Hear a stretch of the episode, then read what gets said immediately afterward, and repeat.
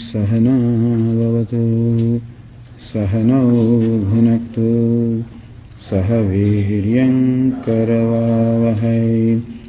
तेजस्विनावधीतमस्तु मा विद्विषावहै। ॐ शान्ति शान्ति। Read from verse 29.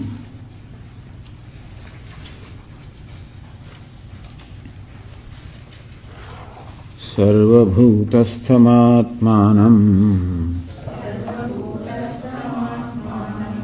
सर्वभूतानि चात्मनि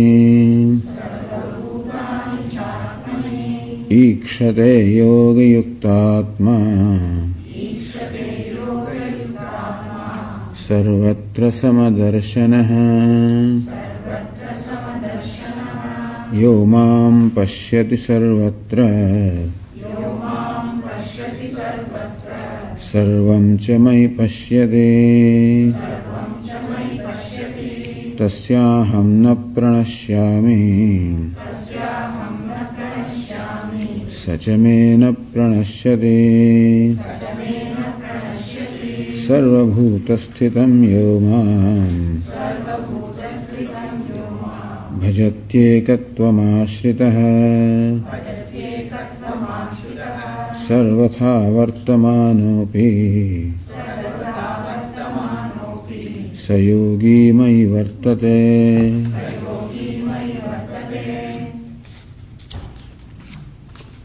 So these three verses, Lord Krishna described the vision of the yogi or the wise person that he sees sameness everywhere. Sarvatra Samadarshanaha, one who sees samam or sameness everywhere. Where sama means same, that is same in all the dissimilar things, which is one in many, same in dissimilar, changeless in changing, imperishable in the perishable.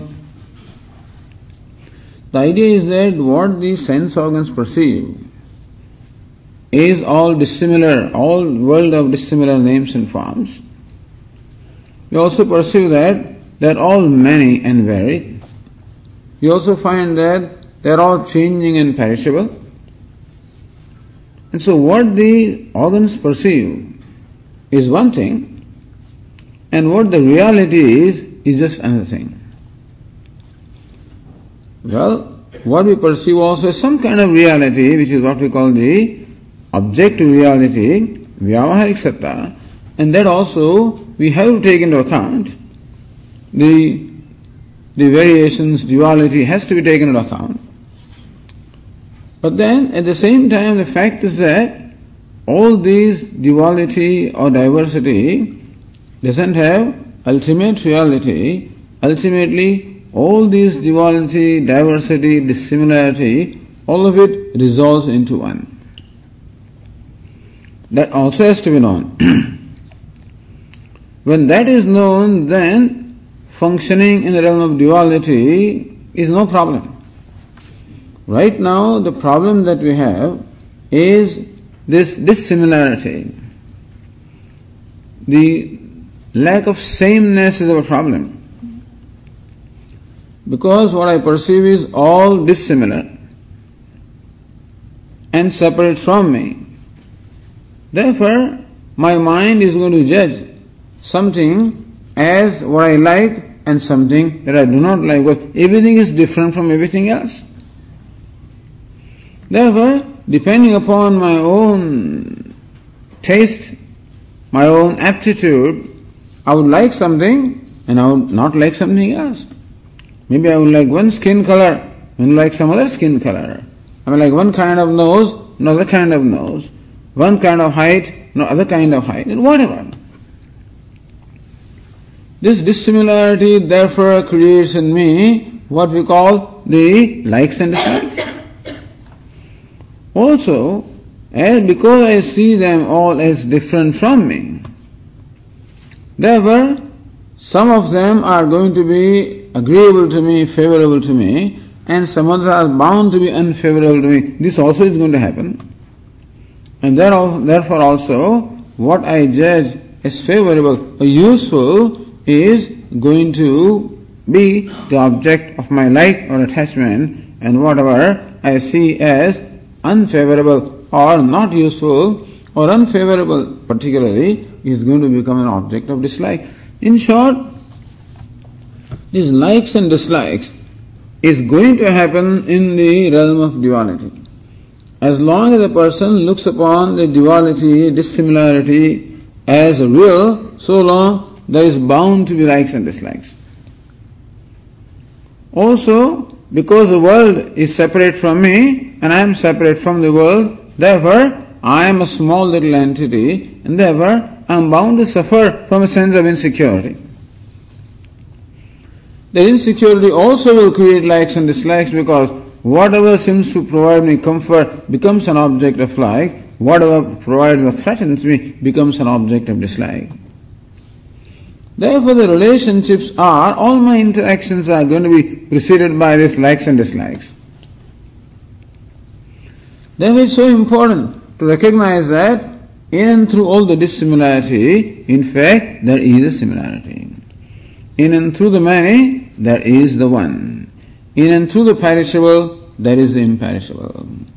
So imp- this is what, in fact, is the subject matter of Vedanta, which says that Sarvam Khalu Idam Brahma, all this indeed is Brahma. All of this is limitless, all of this is imperishable, meaning that it is the manifestation of one limitless, imperishable reality, Tattvamasi, which in fact is my own self. And therefore, this is now the knowledge of the wise person. As I said, the reason why the knowledge is arisen is because he has settled according to his own self. There is first of all a clarity about who I really am. And he recognizes that this body, the mind, sense organs, this complex in fact is not the self. That I am the witness of this, I am the perceiver, I am the knower, and therefore I am different from them. And that this witness consciousness that I am really has no form, no attribute, and therefore no limit. As a result of the teaching, when one recognizes the true nature of oneself, then it is very easy to see that everywhere the consciousness that I am is a consciousness everywhere, because everything then I see as a combination of what we call Purusha and Prakriti, the self and non-self, as Lord Krishna says, Kshetrajna and Kshetra. यावत् संजायते किंचित सत्वम स्थावरजंगम क्षेत्र क्षेत्र संयोगात तद विद्धि भरतर्षभ Here Arjuna understand that whatever is created and whatever exists has these two aspects, kshetrajna and kshetra, the consciousness and matter. What we perceive is a material vesture which manifests the consciousness itself, which in fact is one and equal.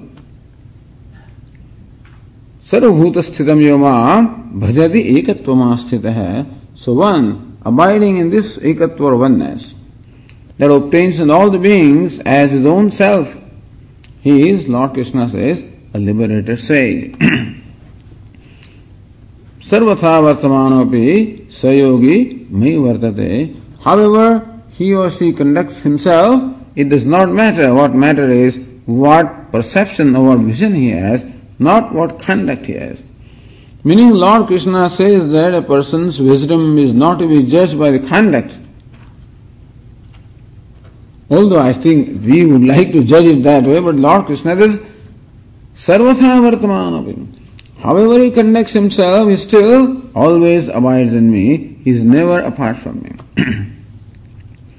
As we said in the morning, this appears like giving a license to the, the wise person. These scriptures also say that wise person is no more now under also the command even of the scriptures. Otherwise, scriptures tell us what is right and what is wrong, what should be done, what should not be done. And everybody is then obliged to follow those stipulations. And those stipulations are there for our own good. When the Upanishad, uh, when the Veda says that do this, that means that doing that is in your best interest, is for your well-being. And don't do that means that if you do that, you are going to hurt yourself. That is how, by the do's and don'ts, the Veda, the scriptures, in fact, tell us how to help us and how to not hurt, hurt ourselves. But all of this is only in the realm of ignorance.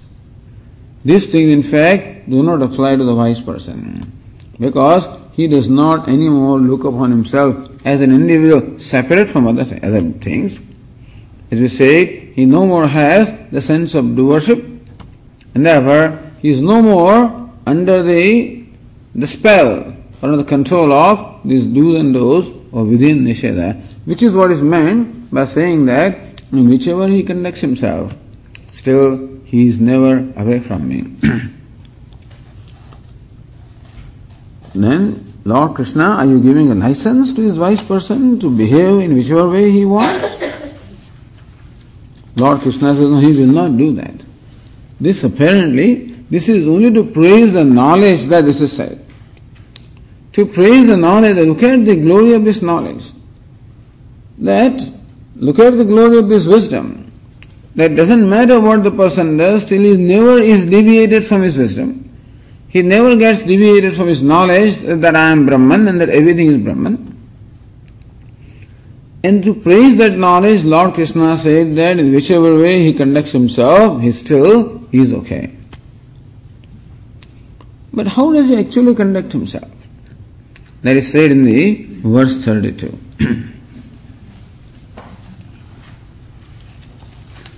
आत्मौपम्येन सर्वत्र समं पश्यति योऽर्जुन सुखं वा यदि वा दुःखम् स योगी परमो मतः।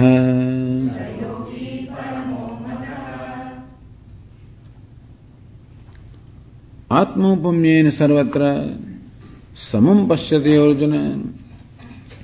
यह सर्वत्र समम पश्यति। One who sees the same everywhere आत्मोपम्यन by making himself as a standard of judgment, as a measuring rod. So Lord Krishna says the wise person sees everything by placing himself, by making himself the standard.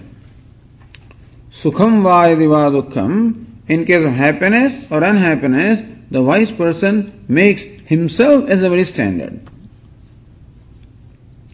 What does it mean? It means simple as this.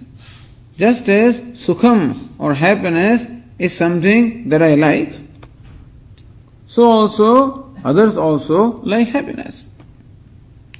And just as I do not like unhappiness or sorrow or pain, so also others do not like unhappiness or sorrow or pain. Simple as that. Or it can be said other way also that whenever, whenever interacting with the world, whenever interacting with anybody, the wise person places himself in the position of other and then decides how to act. How, what, what kind of a response would I expect if I was in that position? Atma upamyana, upama, placing himself as a very standard. Therefore, whenever he interacts with anybody, first of all, he treats that person as nothing but his own self.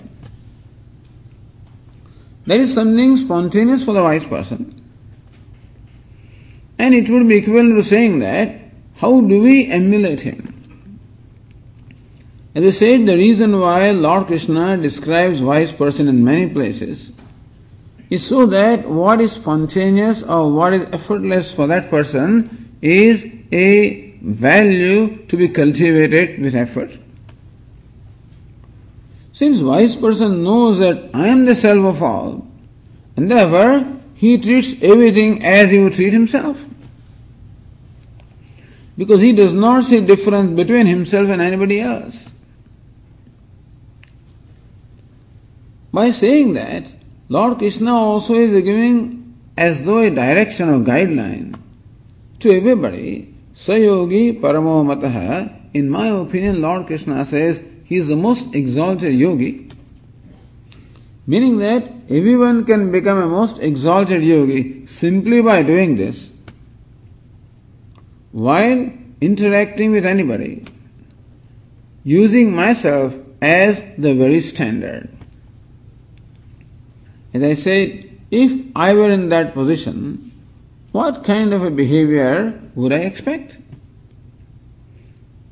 And this is as Swamiji will point out, the very basis of all the dharma, or what they call the common sense values, or the universal values. This is the basis of all the values. Non-violence becomes a value. Why is non-violence a value? Because I would never want to hurt myself. And I would not want anyone else to hurt me also. I want to live and live happily. I do not want anyone to come in the way of my freedom to pursue my life and living happily. And similarly, I know that others also want to live and live happily, and that they also do not want me to come in their way of their pursuit of freedom and happiness. This is a very simple thing. This is what forms the basis of ahimsa or non-violence. So ideally, what is a non-violent behavior is the kind of behavior that I would do to myself. Just as I'm always ready. I'm always ready to in fact make sure that I do not have any pain or unhappiness. I'm always ready, always trying or always exerting to make sure that I never become unhappy. At the same time, I always make an effort to make sure that I become happy. So, as far as I am concerned, my effort always is to see that I am happy and to see that I am not unhappy. Then wise person also does the same thing to other person, makes an effort to see that other person is not unhappy and makes an effort to see that other person is happy. So understand that non-violence is not really a negative value or a passive value, it becomes a very dynamic value. Non-violence does not stop merely at not hurting somebody, but then non-violence is the kind of treatment that I show to myself. How I'm all, I always make an effort to avoid pain. Sukha prapti, dukkha nivrutti, to avoid the pain and to pursue happiness. I always make an effort for myself. A real non-violent person would be not only that the person would not hurt others, but just as for himself he would make an effort to secure happiness, and so also he would make an effort to secure happiness for others also. So this is how non-violence does not merely mean I do not hurt others, which is great, of course. Even not hurting others also is great. The simple rule is that we should not do unto others what we do not want others to do to us. It arises from this. So we can see ultimately how these values of non-violence or truthfulness, all of these are based on non-duality. That there is only one self, one without a second. That forms the basis of all the values. Even truthfulness. Yoga Shastra prescribes these five values. First is non-violence, then truthfulness, and non-stealing, and non-indulgence, and non-hoarding, etc. But really, all of these are nothing but one value, non-violence. Because whenever I tell a lie, I am violating somebody else's right and therefore it amounts to violence. Whenever I steal, then also I am violating somebody's right, it is violence. Whenever I indulge, then I am violating myself also. Whenever indulge meaning that whenever I I go out of my boundaries in eating, drinking, doing anything, then I am actually hurting myself. As I say, one teenager once asked, once asked me, Swami, how come all Swamis always talk about, uh, they seem to have some kind of, why, why do they say that we should not have fun in our life? Why do they always seem to uh, talk about discipline and restraint and stuff like that? What's wrong with having pleasure, fun in life? What's wrong with having, I mean, enjoying life? I said, no, Vedantin will say you don't enjoy life. Vedanta doesn't say you should not enjoy life. I said, only thing you should see is, while enjoying the life, make sure that you do not hurt yourself. So, whereas your capacity is to eat three chapatis, and because the food is good, and therefore you wind up eating six chapatis, that means that you are hurting yourself. So, whenever we indulge, meaning that whenever we exceed the boundaries, you know, then we are hurting ourselves. So, therefore, brahmacharya, brahmacharya means a life of self control, is meant for preventing hurt to ourselves. And therefore, ahimsa or non-violence becomes a primary value. Therefore, here Shankaracharya interprets this value as non-violence. Ahimsaka ityartha. A wise person is ahimsaka. He is a non-violent person. He will never violate anybody. He will never hurt anybody. But Swamiji, I mean, you know, I think we have seen some people hurting also. Well, what happens is, sometimes you have to hurt in order to help. Now, that's a different matter. Sometimes you have to hurt in order to help. Like the common example that we give is a mother, when the child is sick and mother has to administer medicine, then child doesn't want the medicine because it is bitter and mother makes sure that this fellow consumes medicine. And therefore, when the child runs away, as mother reaches out for the medicine cabinet and takes out that bottle of bitter medicine, the child sees, runs away. She'll chase him and catch hold of him. And if still he does not cooperate, then she puts him in his lap and, you know, uh, takes that spoon in her hand. She he still does not cooperate. She'll press his nose, his mouth opens, and she pushes the medicine. This looks like a very cruel act, at least from the standpoint of the child. And there is some cruelty, I guess, here, maybe, from the standpoint of child, but that also is meant for the well-being of the child. And therefore, as far as the intention is concerned, a person, a wise person, would never want to hurt. Why would you want to hurt anybody? We wind up hurting people only because we become subject to our impulses such as anger or greed. So whenever a person acts out of anger or greed, then his action is going to be violent. But here is a person who has resolved all those impulses. And therefore, one who has a complete mastery over his mind. That being the case, he is not subject to, he doesn't have any personal agenda also. The anger comes whenever somebody comes in the way of my fulfillment of my personal agenda. I want to do accomplish something, you come in my way, I get angry. But if there is nothing to accomplish, if I want to reach a certain destination and I am rushing fast and we're red, these traffic lights are red, I get angry. If somebody cuts me off, I get angry because I want to reach a destination or I have to reach destination in a certain time.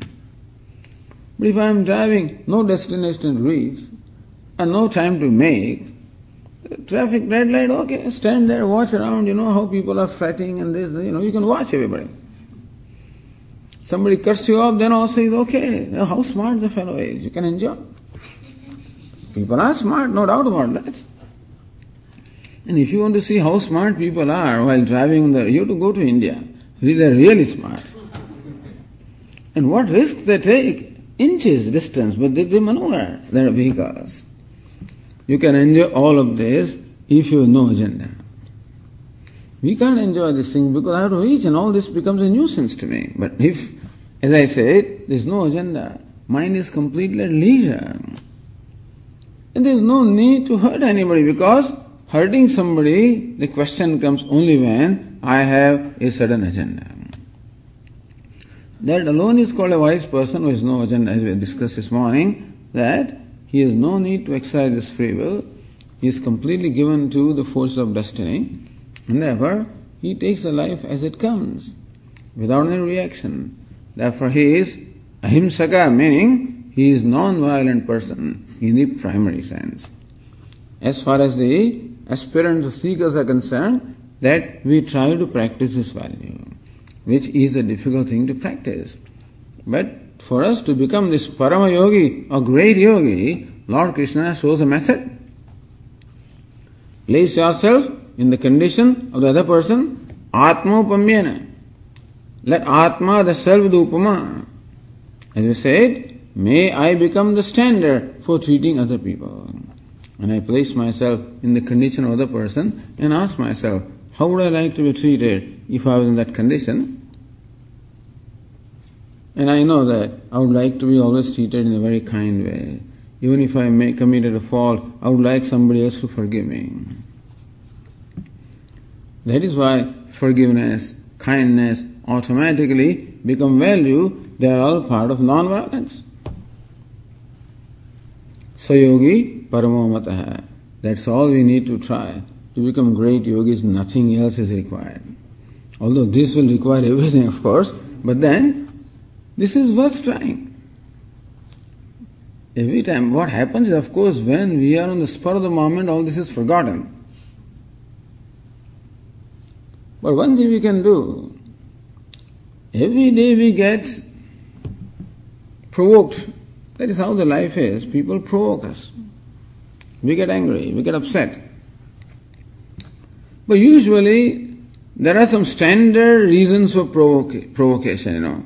Every day I get angry, essentially the same people. Same pattern generally repeats. It's my boss, a certain colleague, the spouse, my child, this neighbor. This. Some people every day do this. And every day we get upset.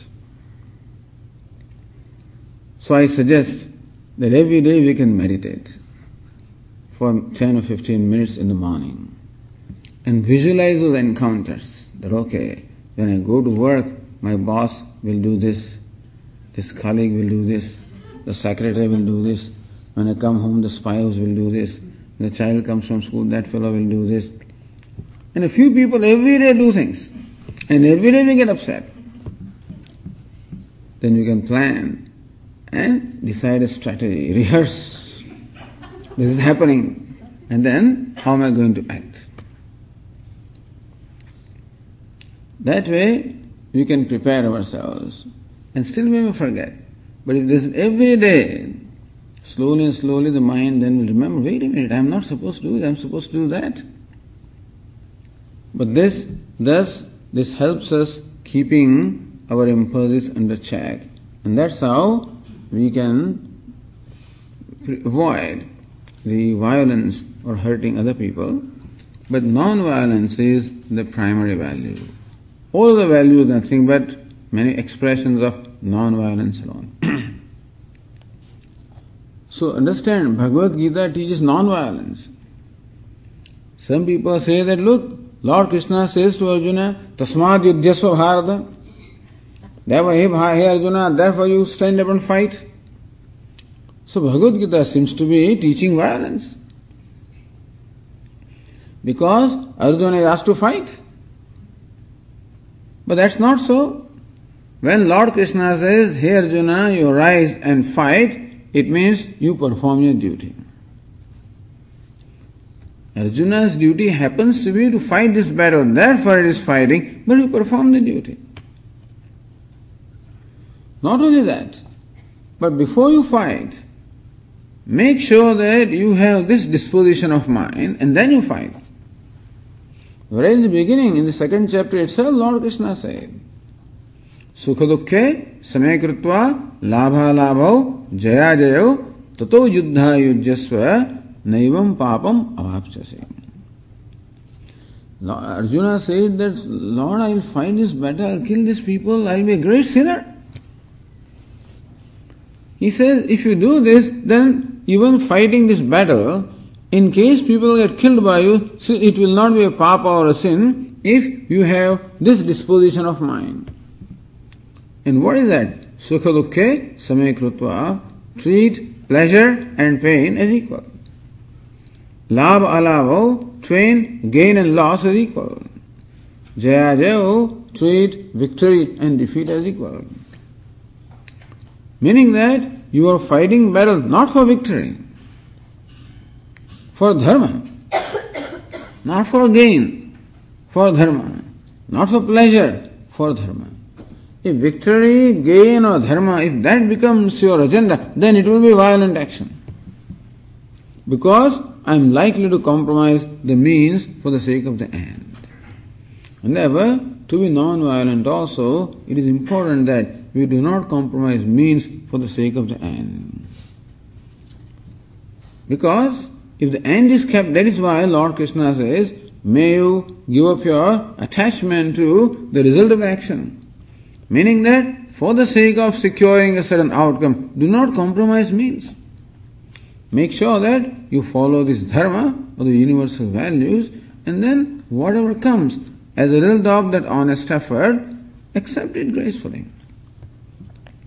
It is not that people who follow dharma will necessarily not attain their goal, they will. There seems to be a wrong conclusion that if you follow righteousness, you can never make it. That's not right, also. But in any case, even if you make something, it's not going to be worthwhile. It is not a blessing to you. It is going to be a curse to you, and therefore, therefore, non-violence also requires me to practice my values and not compromise means for the sake of end. So therefore, this verse was specifically stated by Lord Krishna because in earlier verse, Lord Krishna said that however this wise person conducts, he is he always abides in me. Therefore now this verse tells us the working of the mind of the wise person. That he always treats everybody else as his own self. And how you treat himself, that's how he treat others, treats others.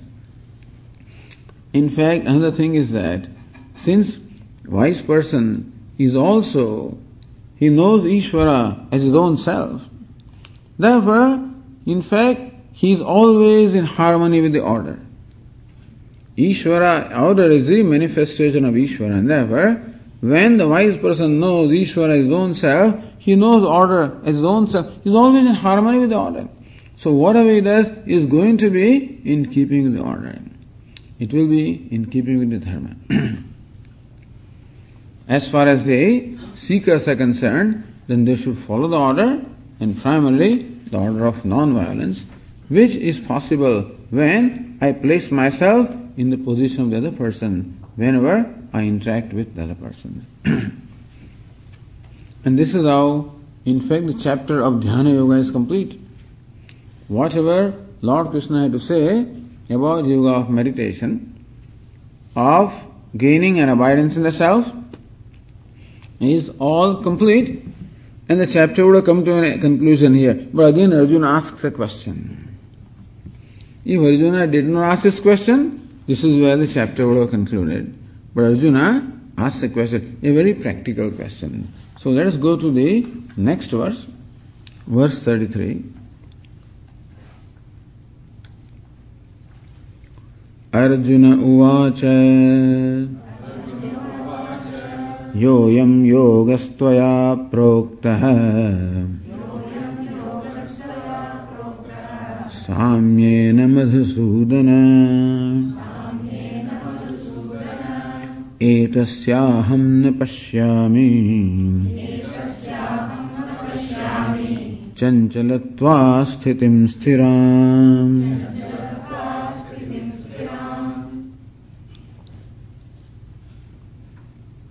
Arjuna, Arjuna said, in fact, questioning Lord Krishna, how is it possible? Lord Krishna, you are saying that the one ekatvamasthitaha, one abiding in oneself. Bhajat ekatvamasthitaha, one abiding in the vision of oneness, how is it possible? Yoyam yoga tvaya prokta samyena. वो Lord this yoga है। सर्वत्र समदृष्टि लक्षण है। You say that this yoga is of the vision और the knowledge of seeing the same self seeing the self everywhere seeing everything is equal in all the in equality seeing everything is equal because as we say Brahman और Ishwar is a self of all the consciousness is a self of all And that way, everything, everybody is equal. All living beings are equal in as much as same consciousness, which is I, is the self of all. As a matter of fact, for the wise person, even insentient beings also are equal because the same intelligence, same intelligence manifests, the same consciousness manifests as this world of sentient and insentient beings.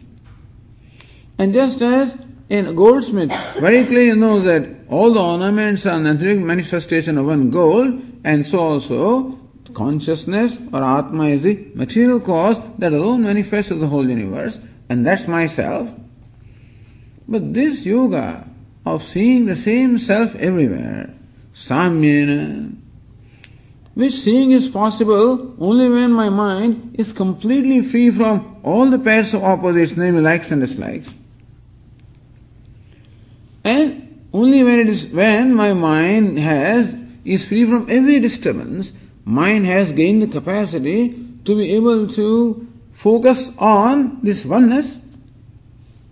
Meaning when the mind has been able to drop every like and dislike, mind has been able to drop every role and is able to then focus on this oneness, the self everywhere. Lord Krishna, you know what it requires? Etasyaham na pashyami sthiram. I do not see how this is possible. I do not see how it is possible that the mind can ever become free from all likes and dislikes, all pairs of opposites. Mind can become really so pure that it is so accommodative that all no differences count at all. See, to the wise person, no differences count at all. It does not matter whether this person is a friend or a foe. Remember earlier it was said, Suhrun mitrar yudasiyena madhyastha dveshya bandhushu sadhu svabhij papeshu samabuddhir vishishyate. So wise person is samabuddhi, he sees all of them as equal. Whether he is a benefactor, he is a friend, he is an enemy, he is neutral, he is a well-wisher, he is a you know, he is a, a papi, a sinner, or a saint, doesn't matter what he is. In his vision, everybody is equal. You know what it means? It means that the mind should be able to set aside the effects created by all the differences. How can you treat everybody as equal when inequality has no effect on your mind at all? This person hates me and this person loves me, how can I look upon both of them as equal when hatred and love doesn't affect me at all?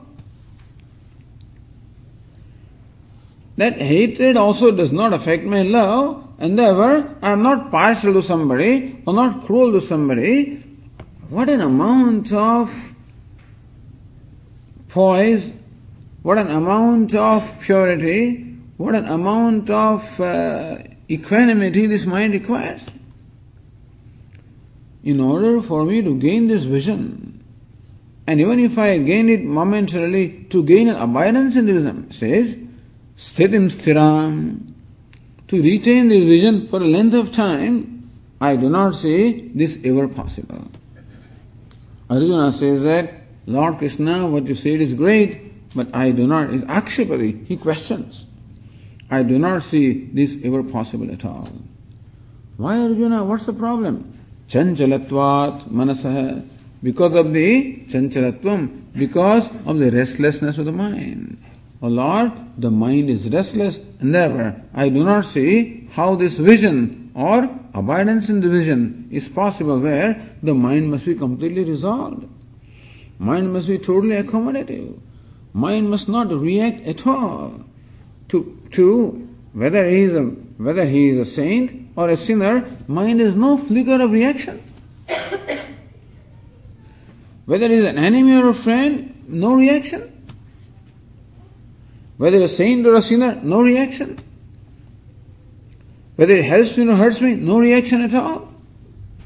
A totally non reacting mind, a totally accepting mind, a totally accommodating mind, in fact, a totally loving mind that love must be so unconditional that no conditions matter at all.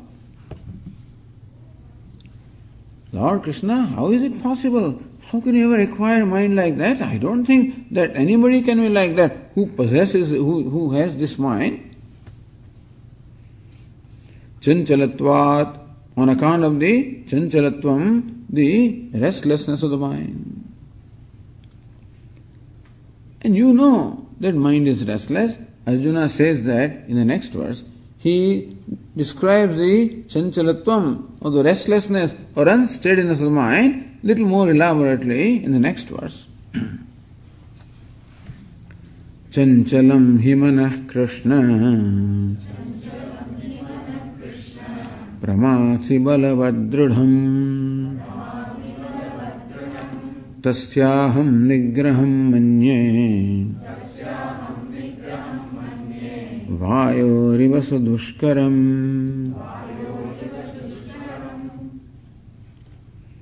Arjuna is very sincere and very honest, and his difficulty he is presenting before Lord Krishna, before the teacher. So they say that before the Guru and before Vaidya, mean because a physician, you must be open. You cannot hide things there, you know, otherwise uh, they won't be able to help you. so Arjuna is very open. Either Arjuna is describing the condition of his mind, or Arjuna is describing the condition of a mind of an ordinary person. I do not think personally that Arjuna's mind is like this. For the simple reason that Arjuna is a highly accomplished person. You might all remember also the story from Mahabharata. When Pandavas and Kauravas, all the princes, when they were all trained, they completed their training from the Guru Dronacharya, then the Guru actually conducted a test for all of them. And on a tree, on a particular branch of the tree at the end, one bird was kept there. And the test was to pierce the right eye of that bird. So one by one, the princes came forward. And Dronacharya would ask each one of them, So what do you see? I see the tree, and I see the branch, and I say this, and sit down. When Bhimsen, what do you see? I say Duryodhana, I say sit down. Everybody, you know. When Arjuna came, what do you see? I see the tree. You mean the whole tree? No, sir. I just see the branch. The whole branch? No. Just the tip of the branch. The tip of the branch? No. Just that bird. You mean the whole bird? No, just two eyes. Two eyes? Both eyes? No, just right eye. Shoot. That's how Arjuna shot the arrow. So that shows what a power of concentration Arjuna had. Was a very highly accomplished person. Was well known. Arjuna was a very hard-working uh, person also. Therefore, Dronacharya was a little partial to his son Ashwatthama. So along with Pandavas and Kauravas, Ashwatthama also was learning the arts of, you know, this archery and everything else. And what Dronacharya would do is, when all the princes are taking in the, doing their morning rituals and taking bath, etc., that time Dronacharya will give a special lesson to this Ashwatthama. What Arjuna would do, he would rush quickly before everybody else finishes bath and be ready when Dronacharya is giving that lesson to Ashwatthama. This is how he was. So I don't think that this is description of his mind. But anyway, whether description of his mind or description of a mind, but I am sure that this description much resonates with us because what he describes here seems to be very familiar. He, he is Prasiddhi, oh Lord is well known. Chanchalam hi manah Krishna. For whatever reason, here Shankaracharya in the Bhashya gives a meaning of word Krishna. Usually he doesn't spend time with this kind of things. But Krishna, Shankaracharya explains that word Krishna is derived from root Krish. In the, the Krish, in the sense of pulling. You know, Krushi means agriculture. And so, Krush Vilekhanam. So, pulling. So, Krishna is the one who pulls or removes all the pain and all the sorrow and all the ignorance from his devotees. Or Akarshadi Dadati, or the one who imparts all the good qualities and blessings to the devotees. Both the meanings are there. So Krishna means one who removes the pain and sorrow of the devotees, and the one also who grants all the happiness and goodness to the devotees. So Arjuna addresses Lord Krishna as Krishna here. Chanchalam hi manah Krishna. Oh Krishna, you know this. You know my difficulty. You describe this Samya Yoga, which is the most wonderful thing. It is really so great, so inspiring. And even just to know that this is there, that there can be a person who abides in the vision of sameness, vision of oneness, in whose perception there is no difference whatever. All the superficial differences do not count. What counts to that person is what the essence, in essence, everything is, that in essence, everything is consciousness, everything is Brahman, or everything is divine. That's all that counts, and doesn't matter what the personality is, what matters is just the person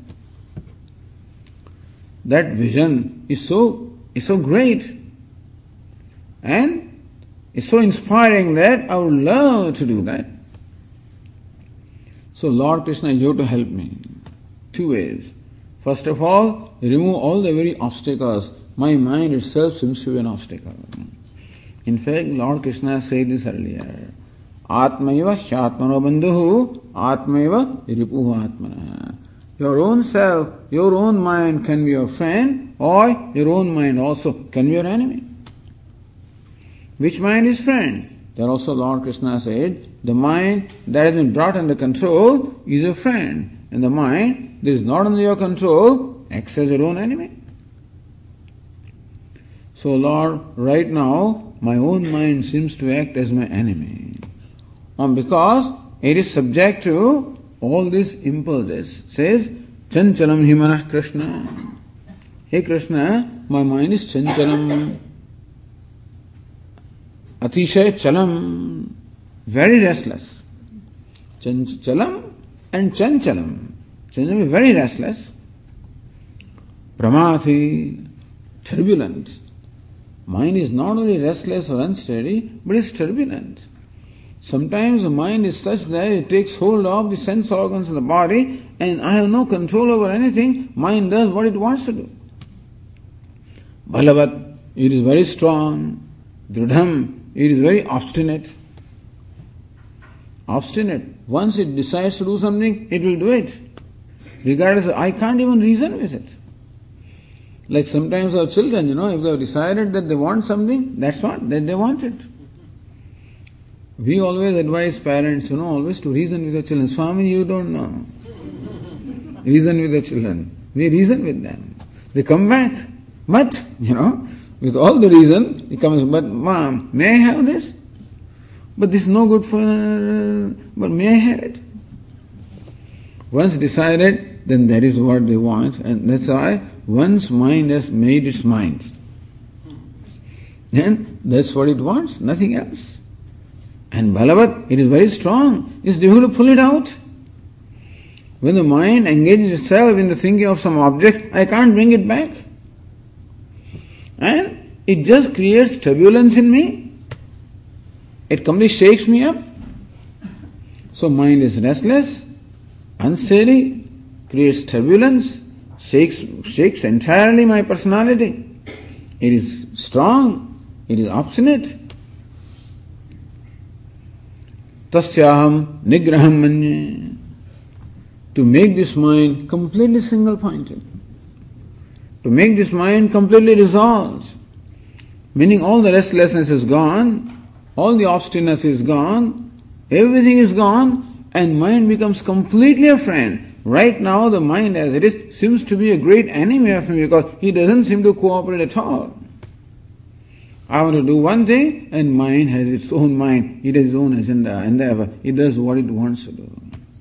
Sometimes I urge my mind, come on, fellow, Ram, come, repeat Ram, Ram, Ram, Ram. He repeats a few times and then runs away. So when I start Hanuman Chalisa, I know the first line and I know the last line. In between, I don't even know. My either Hanuman Chalisa is over, but then I don't know. I, I realize at the end of the, of the whole chant. Because mind seems to have its own agenda. Tasyaham nigraham manye. For, for doing what you said, O Lord, what I need is nigraham, a complete mastery over the mind. The ability to completely dissolve the mind. And unless I am able to do that, this vision of samyam or oneness is not possible at all. So he expresses frustration. So when we hear something most wonderful, how wonderful Mount Everest is, and a wonderful description, and then you say, oh, I can't climb, I can't do that. Very frustrating. And so also Arjuna seems to express as though his frustration. तस्याहम निग्रहम मन्ये vayo eva sudushkaram. I think that the nigraha, controlling the mind, is more difficult than even controlling wind. Nobody can control wind anyway. But even if you could control wind, so vayo eva, as dushkaram, as difficult it is to control the wind, so difficult or more difficult, Lord, I think that it is to control the mind. But you are Krishna, therefore I am sure you can do that. So please help me and remove all these various obstacles which are in my mind.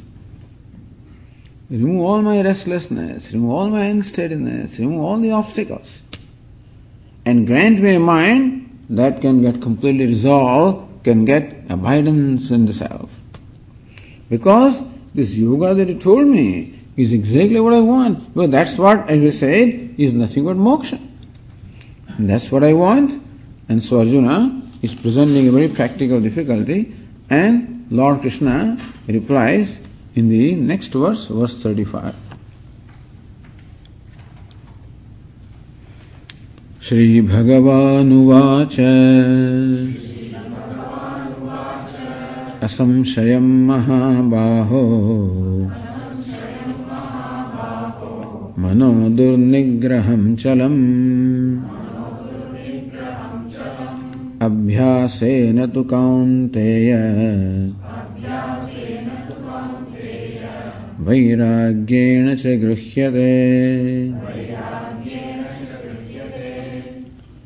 See, Arjuna's question and his difficulty is very valid because there is no choice we have to be able to master our mind is necessary. Not necessarily only for self knowledge, in fact, it is necessary to live, do, I mean, live our day to day life also. Even to live our day to day life also, it is necessary that our mind should be essentially in our control. Meaning, mind should be helpful to me, favorable to me, mind should be my friend. Because whenever I come under the spell of something like, an, like anger, or jealousy, or resentment, or greed, at that time I am no more what I am really, I become a different person. I become a demon. I become an animal. I do not even remain a human being, let alone a noble person. Because this anger then rules my mind and that thus makes me behave in a manner which is most unbecoming, which I always regret later on. So all our knowledge, all our culture, all our training, all of this does not become available to us whenever we cannot control our mind. The idea is that all the wisdom that we have, even if you have the knowledge, let us say, is not possible in case one gain the knowledge of self. Then also that will not really benefit me unless that knowledge is, is applied in practice. And ultimately it has to apply only through the mind. So in the management also we emphasize that understand that it is one thing to acquire all the hard skills as to how to do things. But the soft skill of having the mind available to me is most important because ultimately all my knowledge and skills have to be expressed through my mind. And if I cannot control my mind, then all my capabilities are of no use to me. As in case of Arjuna also. Arjuna was a great warrior and he was capable of fighting this battle. He had all the resources and capabilities. But then his mind was not available to him because he became he became sad.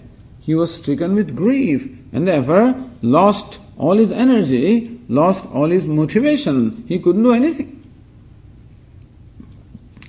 So Arjuna, who is such a great warrior, also was not even able to hold his bow. He could not even stand. He had to sit down. Then what to talk of anybody else? Therefore, understanding and mastering the mind becomes very, very important. That is why Arjuna's question is very relevant. Because not only Arjuna, everybody has to cultivate this mind. Then alone this knowledge will be useful. First of all, we cannot even understand the scriptures unless our mind enjoys a certain composure and certain maturity. And secondly, that even if you somehow understood that, that understanding will not be of any practical use unless the mind is available to put that understanding in practice. And so a common complaint about people attending Vedanta classes. Common complaint from the spouses who are not attending classes. Because those who do not attend the class have always to have some justification of why they are not attending. Because Swamiji, after attending class also for so many years, look at my husband. Or look at my wife, whatever. What, is, what changes happen? So unless these persons are aware that we have to work with our mind, because mind is the instrument through which we express ourselves. And therefore, unless we have worked with our mind and cleaned it up, as I say, you know, until then, all our wisdom, we are, we are great in, in, you know, Swamiji. When he gives me lectures, there is something else. He always advises me at home. And he always quotes Gita, but when it comes to his own behavior, because when he's in his right mind, then he, he is a learned person, no doubt about that. But when he's not in his right mind, then all learning seems to disappear. It is everybody's problem. And therefore, Lord Krishna also says, Asamshayam Mahabaho Manaha Durnigraham Chalam. He Mahabahu, O mighty am Arjuna, what you say is right. Asamshayam, there is no doubt that mind is durnigraham. It is extremely difficult to control. Chalam, that it is restless. And you also, we should also understand other adjectives Arjuna used. Balavat dridham. It is very strong, very obstinate, is unsteady, restless, and extremely difficult to control. Arjuna, there is no doubt about that. Swamiji considers this statement very important. Lord Krishna acknowledges that indeed mind is like this. Which means that we should also acknowledge that this is how the mind is. That mind is restless, mind is unsteady, it is difficult to focus. It is difficult to focus or it is difficult to retain the focus also. That's because mind in no time jumps from one topic to the other or from one subject to the attention span is a very difficult thing. Attention span. And therefore, these Vedanta classes, when they stretch out beyond one hour, become very difficult because, you know, even one hour itself is too long. Attention span. Because it requires our mind to be very alert and, and apply our intellect all along. Because it's, it's quite a demanding discipline. People get tired, exhausted at the end of the class, you know, they have to go to the dining hall right away, have a cup of coffee. so Lord Assumption. So our Swamiji says that first step is to recognize that this is how the mind is and not blame the mind and not blame ourselves for that. Not feeling a sense of shame or a sense of guilt or a sense of shame because the mind is like that. It is the nature of mind. Says that is half the battle won. Because usually we keep on feeling very shameful because our mind is restless and because I cannot control my mind, because there is anger in my mind, because there are impulse in my mind, and therefore I am very ashamed of myself. I very often blame myself also for, for having this kind of mind. So Swamiji says that let us acknowledge and accept that this is how the mind is. There is no reason to feel ashamed of it. There is no reason to blame myself or anybody for that and accept it as it is. Also, manaha durnigraham, that it is rather or it is extremely difficult to bring the mind, to master the mind, that also let us acknowledge that it is difficult to master the mind. And that it is not only my difficulty, it is how the mind in general is, meaning that whoever has a mind has this difficulty. When this is done, then at least we start from a very objective basis. Because if we do not accept ourselves because the mind is restless or unsteady, I, I cannot focus, when I do not accept that mind, I do not accept myself, then itself it puts me in a very disadvantageous position. And therefore, I need not congratulate myself because my mind is restless. I am not saying that. Nor should I blame myself or feel ashamed of myself. Say, okay, this is how the mind is. So Lord Krishna first acknowledges. In the second line, tells us how to bring this mind under mastery. Tu, however, Arjuna, abhyasena the kaunteya vairagyaneshi gruhyate. Tu means, however, Arjuna, it is true that it is extremely difficult to master the mind. However, abhyasena, by what is called abhyasa, vairagya, by what is called vairagya, it is possible to bring the mind under control. It can be done. So what is required is what is the upaya. For solving every problem, there must be upaya or a means. We should know that. Sometimes that is more important than even, you know, you sometimes try very hard in opening something and closing something and try all your strength, nothing works. All it needs a little thing, you know. Sometimes a little thing we do not know and we work, you know, we, we strive so hard. Similarly, also, dealing with everything is always a way of doing things. Similarly, in dealing with the mind also, Lord Krishna says that you should know what's the upaya, what's the method or means of bringing this mind under control, abhyasa and vairagya. This is what Lord Krishna prescribes here. In fact, that is what is prescribed in Yoga Shastra also. The sutra in Yoga Shastra which talks about Abhyas and Vairagya. We'll continue our discussion tomorrow. ॐ पूर्णमदः पूर्णमिदं पूर्णात् पूर्णमुदच्यते पूर्णस्य पूर्णमादाय पूर्णमेवावशिष्यते ॐ शान्तिः शङ्करं शङ्कराचार्यं केशवं बादरायणं सूत्रभाष्यकृतौ वंदे भगवन्तौ पुनः पुनः। ईश्वरो गुरुरात्मेति मूर्तिभेदविभागिने व्योमवद्व्याप्तदेहाय दक्षिणामूर्तये नमः। ॐ शान्तिः शान्तिः हरि ओम श्रीगुरुभ्यो नमः। हरिः ओम